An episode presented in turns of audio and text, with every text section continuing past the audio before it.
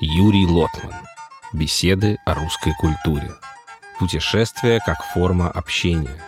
Вторая лекция из цикла «Взаимоотношения людей и развитие культур». Добрый день. В прошлый раз мы в нашей вводной лекции к новому курсу говорили о том, что общение, составляющее важную черту человеческого общежития, человеческой жизни и социальной его психологии, принимает самые разные формы. И форму общения непосредственно между людьми, и чтение каких-то стоящих между людьми текстов, книг. И, в частности, я упоминал и о путешествиях. Причем здесь путешествия? Дело в том, что когда люди перемещаются в пространстве, и особенно когда они сталкиваются с другой культурой, с другими людьми, при перемещении сразу расширяется круг знакомств. Сразу усложняется сама форма общения. Одно дело поддерживать контакты с близкими, с людьми одинакового опыта, одинаковой культуры, одинакового языка, общей национальности. Другое дело в путешествии, которое ставит человека перед иной землей, иными традициями, иными обычаями. И, естественно, здесь сама необходимость контакта становится и более ощутимой, а вместе с тем контакт делается более трудным.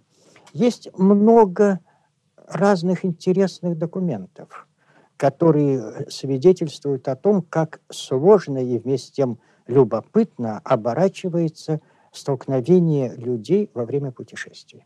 Не случайно, между прочим, в XVIII веке полагали, что для образования, для того, чтобы из мальчика получился взрослый человек, ему обязательно не только пройти какое-то обучение, но обязательно путешествовать. Путешествие как элемент образования отмечено было еще в античную эпоху, и потом стало обязательным признаком и в средние века. Путешествия разные. Путешествия деловые, путешествия паломничества к святым местам, военные путешествия. А в новое время это в значительной мере путешествия по университетам, по местам культуры, знакомство с другими языками. Это важная сторона контактов. И среди разных книг, которые на эту тему можно было бы указать, можно было бы назвать, например, такую. Есть очень любопытный документ «Путешествие японского моряка», который совершенно случайно после кораблекрушения, его спасли русские рыбаки в Охотском море, оказался в Петербурге и оставил подробный дневник о Петербурге эпохи Екатерины II. Он был принят очень высокими лицами и видел саму императрицу. Очень любопытный дневник. Между прочим, этот дневник до середины 20-го нашего века в Японии был засекречен и считался документом государственной тайны. Дневник особый. Когда он приехал, он был подвергнут допросу, поскольку в путешествии из Японии были тогда закрыты. И должен был написать подробный отчет. Там масса интересных сведений, которых никогда не придет в голову фиксировать европейцу. Например, сколько спиц в колесе у русских. Или же, что стоит какая-нибудь вещь. Какое расстояние между фонарями в Петербурге. Ну, вплоть до того, сколько стоит женщина в публичном доме. И это он записал. Это очень интересно, потому что многое то, что ему казалось удивительным, и поэтому он фиксировал, европейцу показалось бы настолько обыденным, что он его не записал.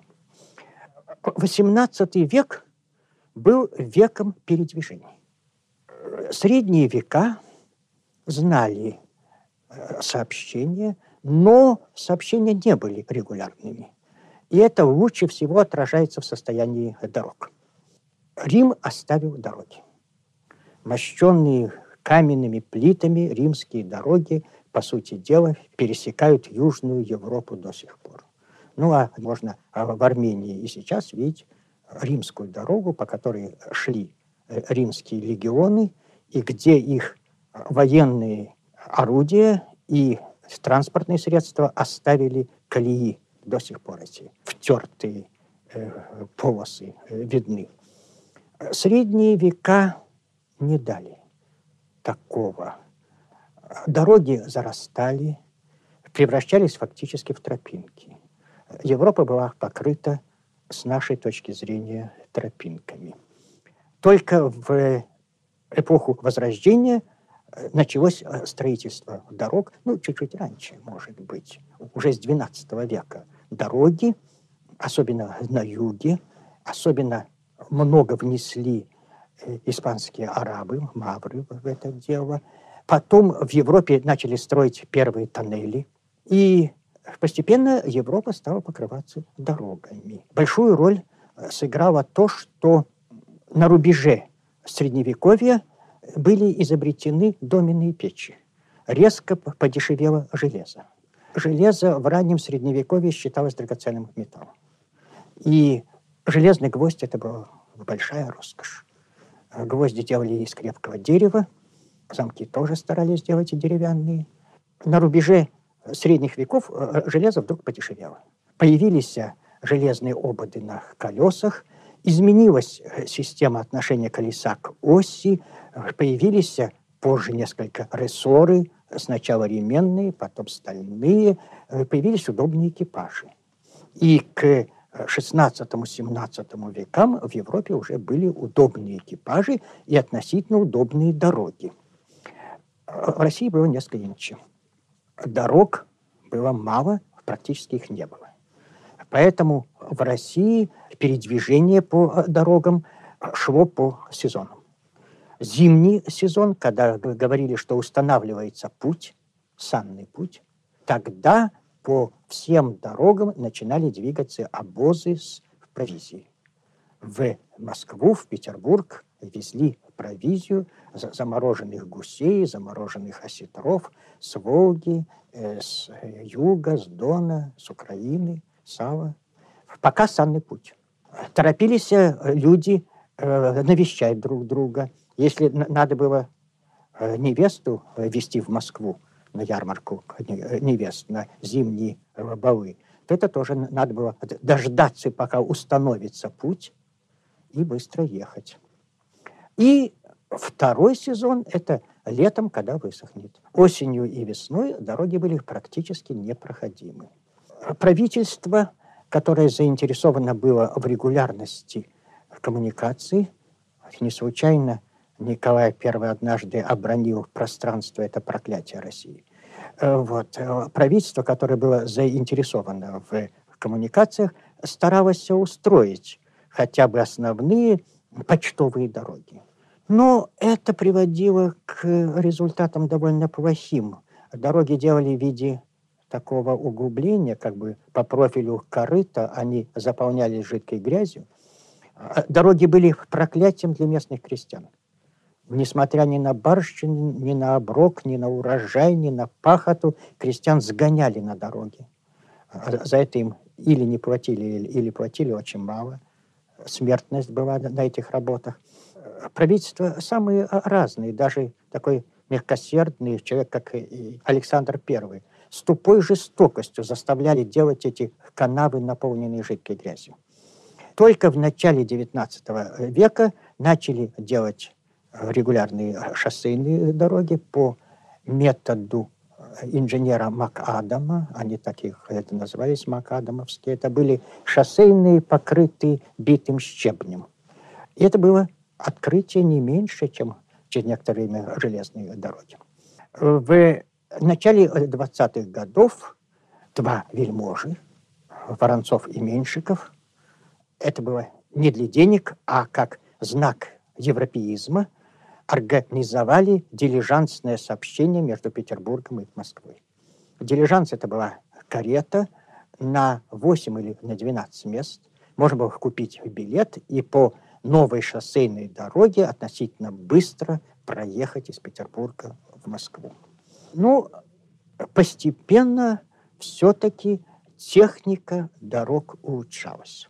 Улучшалась и безопасность на дорогах. Еще в XVIII веке в дорожной карете обязательно были два места для пистолетов. С двух сторон такие карманчики, и в дорогу без пистолетов и без сабли редкий, и в России, и в Европе редкий путешественник отправлялся. Были специальные дорожные пистолеты с таким расширяющимся дулом, и забивали картечью, чтобы прямо из окна кареты так во все стороны, чтобы полетело, потому что разбойники обычно нападают толпой, вот сразу в толпу выстрелить. Но к концу XVIII века опасности на дорогах, ну, за исключением некоторых лесистых районов России, вот Брянский район, Муромский район были опасными. В Италии много было разбойников, особенно в Калабрии, в Абруцци, вот в горных районах. Конечно, не в Ломбардии. На юге Франции шалили.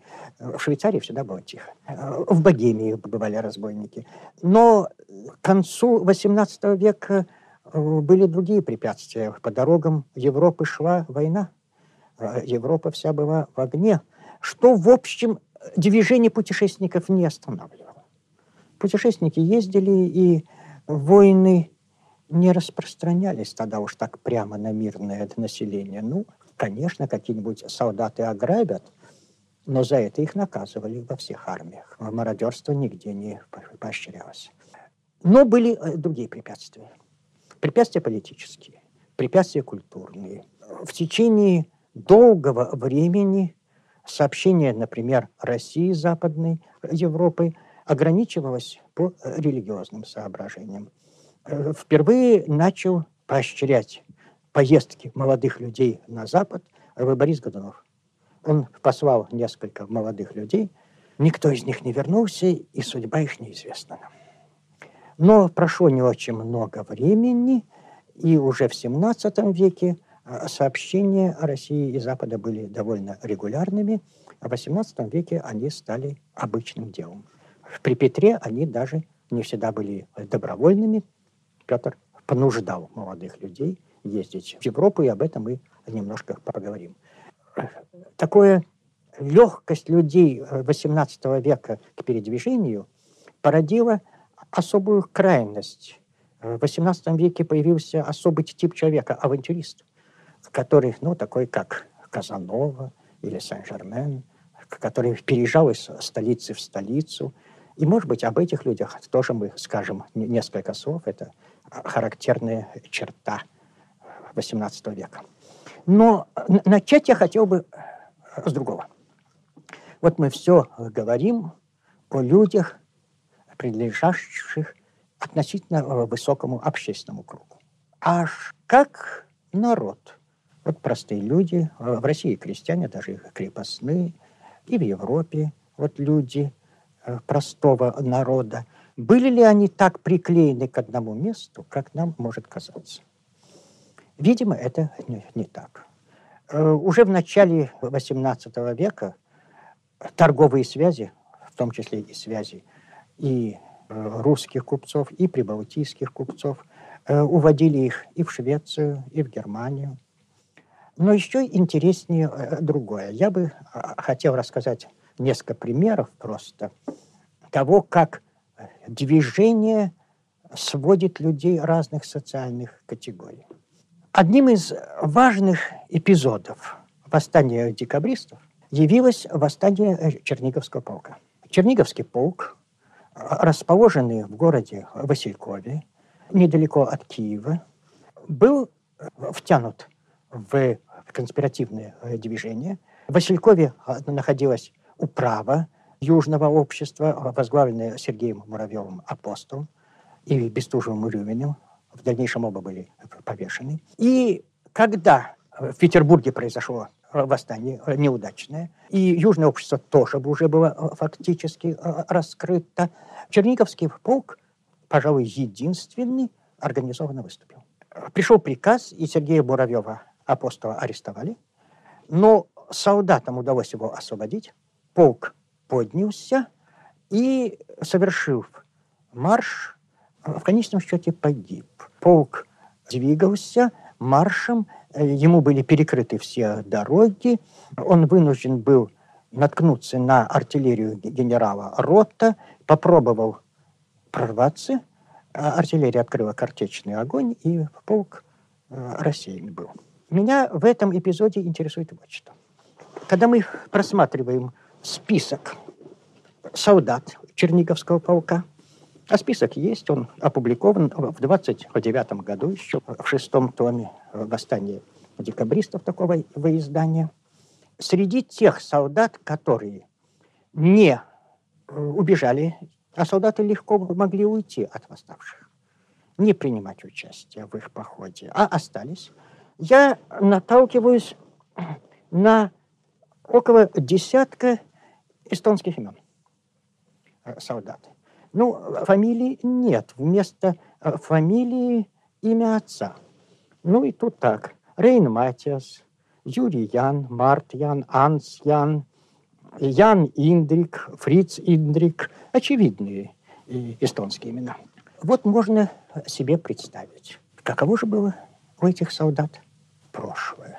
Ну, рекруты из Эстонии. Черниговский полк был полком, который принимал участие в антинаполеоновской войне. Среди тех, кто участвовал в восстании, многие награжденные солдатским военным крестом, это был такой, назывался знак военного ордена, или же солдатский Георгий. Это был особый крест, учрежденный незадолго до войны 12-го года и дававшийся только солдатам. Вполне можно представить, что эти солдаты участвовали, или хотя бы некоторые из них, в войне 12-го года, прошли через Европу, были в Париже. Теперь они оказались на Украине, в Черниговском полку.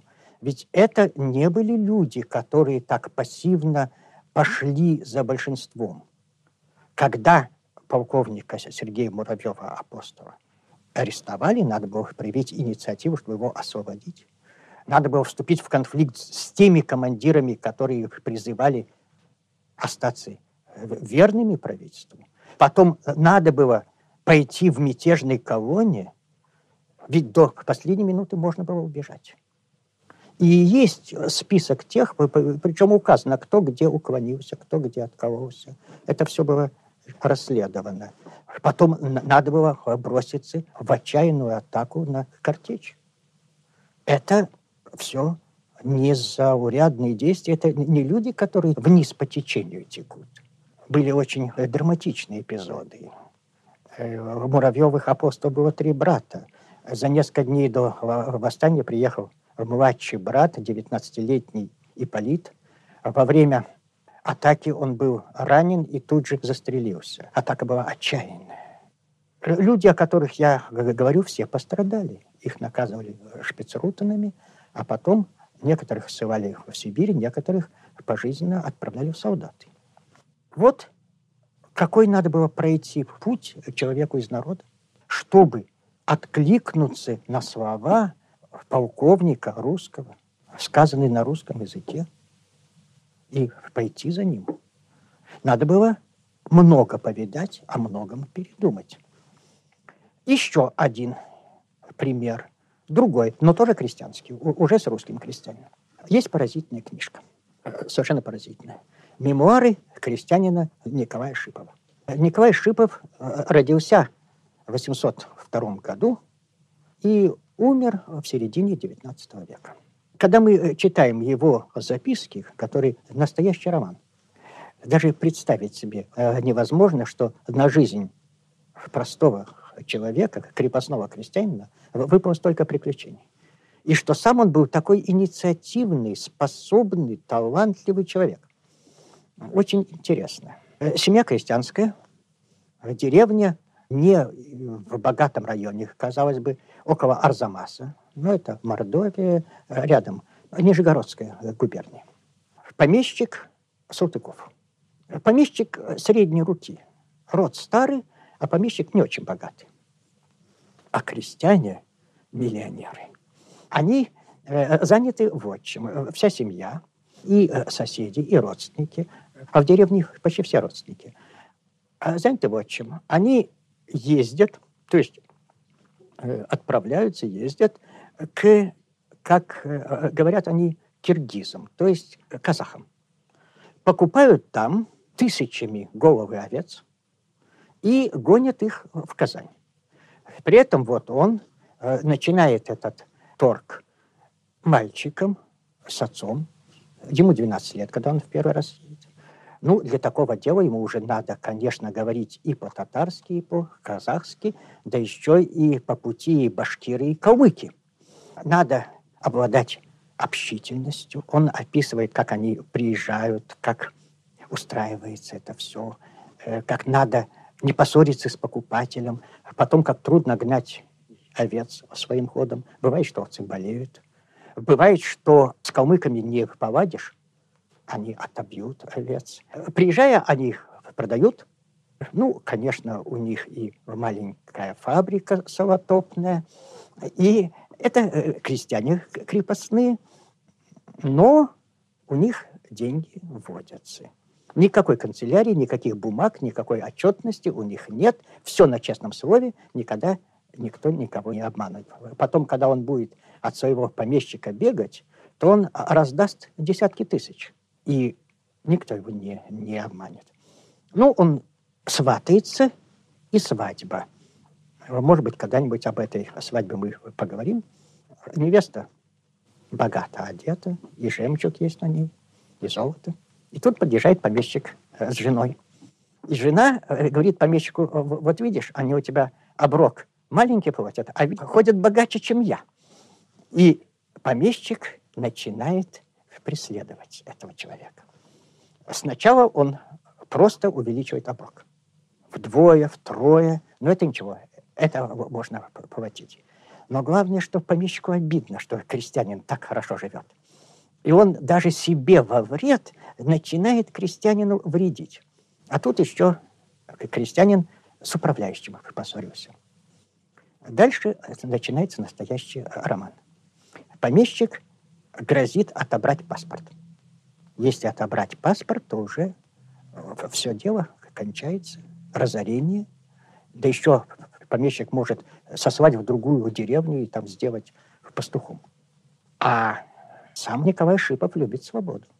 Он человек предприимчивый, все умеет делать. Он бежит от помещика с женой вместе. До этого он съездил в Одессу под видом каких-то там своих паспортов есть у него. Что-то сказал управляющему. Договорился со знакомым, что ему сделают фальшивый паспорт. Представит паспорт в Харьков. Начинается дальше настоящая одиссея. Он бежит. Помещик, хоть бедный, но его заело, отправляет искать его крестьян в разные концы России, сыщиков. Он приезжает на разные места. Куда приедет, там просто в руках все горит. Фабрику сделает сразу. Опять у него деньги. Узнал, что в Одессе есть какое-то производство парфюмерного типа. Поехал в Константинополь, купил розовое масло с Шуриным. Шурин там умер от чумы. И, ну, правда, это дело у него не вышло. В таможне отобрали, потом чиновники его ограбили, потом он покупает прусский паспорт и делается немецким купцом. Живет в Ясах, в Молдавии, у скопцов, у староверов. Потом снова покупает австрийский паспорт. Опять он богат. А между тем семью в Арзамасе совсем разорили.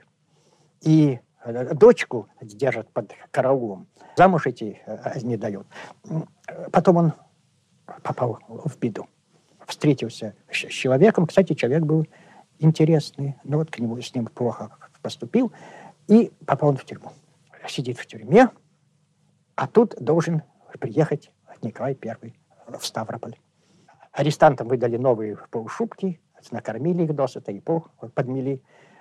Открывается камера. Он только упал в ноги. «Ваше Величество, государь!» Дверь захлопнули. Ничего ему не было. Вышел. Не царь выпустил, взятка выпустила. Вышел.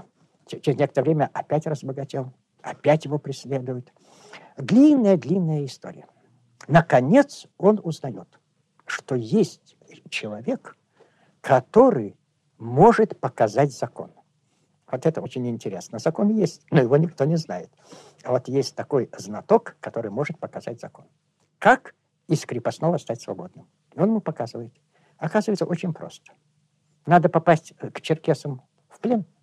Если не убьют, и из плена убежать, ты будешь свободным.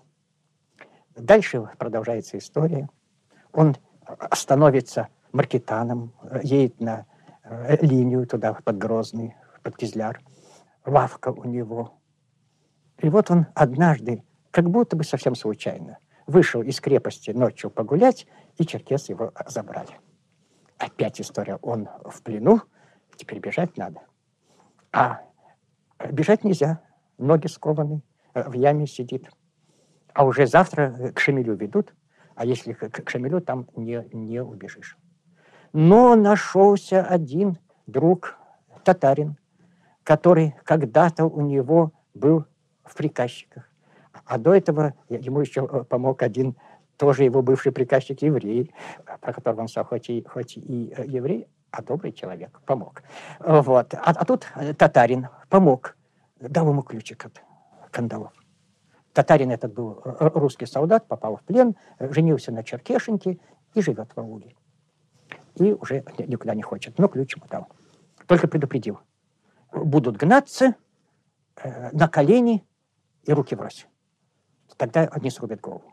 А побежишь, срубят голову. Вернулся из плена и, наконец, стал вольным человеком. Почти перед самым освобождением крестьян. 40 лет вот так он мыкался. Замечательные мемуары. Масса людей. Он человек необычайной легкости контактов. Приехал в Молдавию, через год уже говорит по-молдавски. Он попадает к староверам, хотя он православный, он понимает их веру, он их не оскорбляет. Он попал в плен к черкесам, он подружился с ними. Хотя он и в кандалах, чтобы не убежал, потому что за это берут выкуп большой. Но со стариком-сторожем он в карты играет, и когда он убегает, то он вздыхает, и жалко старика, потому что его ведь могут побить за то, что он пишет, старика пожалел, но и себя пожалел. Это необычайная контактность, воспитываемая в человеке не дворянской культуры. Приводит на ум мне еще один эпизод. Вот как я начал с разговора о том, как эстонские рекруты нашли какой-то язык с декабристом, я бы вспомнил другую картину из мемуаров барона Розена, но тут уже будет наоборот. Эстлянский дворянин и русский солдат. Барон Розен – декабрист. Из Эстляндии, участник тайного движения, сидит в Петропавловской крепости. И солдаты, как немые, им запрещено говорить с арестантами, они только вносят обед, вносят воду, зажигают или тушат лампадку и уходят. Все попытки поговорить разбиваются его молчанием. И вот однажды Розен от скуки, от одиночества, от тоски запел песню. Запел он романс, сочиненный когда-то Алексеем Федоровичем Мерзляковым, московским поэтом и профессором, «Среди долины ровной на гладкой высоте». И вот декабрист в одиночной камере поет эту песню, а солдат в коридоре начинает подтягивать. И они некоторое время поют вместе. А потом солдат приоткрывает дверь и говорит: «Рад я, барин, что сердце у тебя веселое, не падай духом». И после этого они начинают разговаривать. Это нас приводит еще к одной вещи. К тому, какую роль в общении играет искусство. Искусство шире, чем социальные границы. и шире, чем национальные границы. И музыка, и живопись складываются к XVIII веку в общем в европейскую культуру. И в процессе сложных общений и поисков общего языка и какого-то проникновения, вот помните, как у Пастернака, а на улице вьюга все смешало в одно, и пробиться друг к другу никому не дано. Вот это пробиться друг к другу. Вот в этом, что Пастернак назвал пробиться друг к другу, искусство играет огромную роль. И всякое искусство, и народное, фольклорное, и искусство такое более культивированное. И это тоже будет нас немножко занимать, когда мы будем говорить о разных видах общения. Благодарю за внимание. Мы благодарим Эстонское национальное телерадиовещание за предоставленные записи лекций Юрия Лотмана.